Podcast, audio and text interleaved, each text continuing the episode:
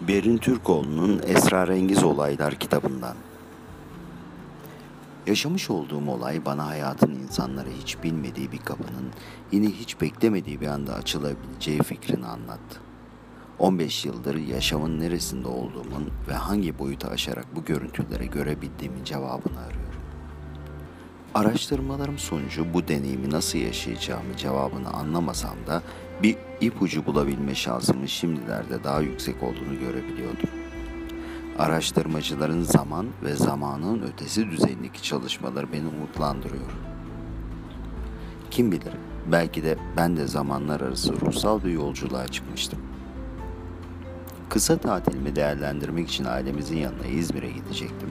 Bu nedenle adliyede görevli kardeşimin yanına gitmiştim. Şişli Adliyesi'ne girerken her yanımı garip bir ateş hissi sardı. Bir an önce oradan ayrılıp eve dönmek istiyordum. Kardeşime ise benimle gelmesi için ısrar ettim ama yeni izin aldığı için ikna edemeyerek vedalaştım. Yola çıkacağım gece eşyalarımı son olarak kontrol etmek için valizimin üzerine eğildiğimde birden garip bir görüntü valizimin üstünde belirdi. Sanki farklı bir boyuta geçmiştim. İzah edemeyeceğim bir hal içine girmiştim. Görüntüde kardeşim belediye otobüsünün hemen önünde yerde yatıyordu.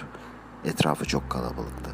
Birden gökyüzünden inen dedem kalabalığın arasından süzülerek kardeşimi yerden kaldırdı ve birlikte yukarıya doğru uzaklaştılar.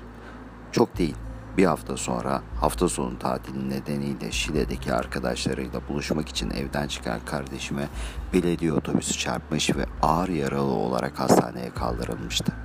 Hemen yola çıktım. Hastaneye gittiğimde kardeşim Şevket hala yaşıyordu. Altı gün ve altı gece kardeşimin başucunda bekledim. Sonuçta kardeşimi kaybettim. Cenaze hazırlanmak üzere odadan alınmış, ben de aşağıda bekleyen aileme haberi vermek için odanın ayrılmıştım. Bahçede perişan bir halde bekleşen babama iki acı haber bekliyordu. Dedem de gece ani bir beyin kanaması geçirerek ölmüştü.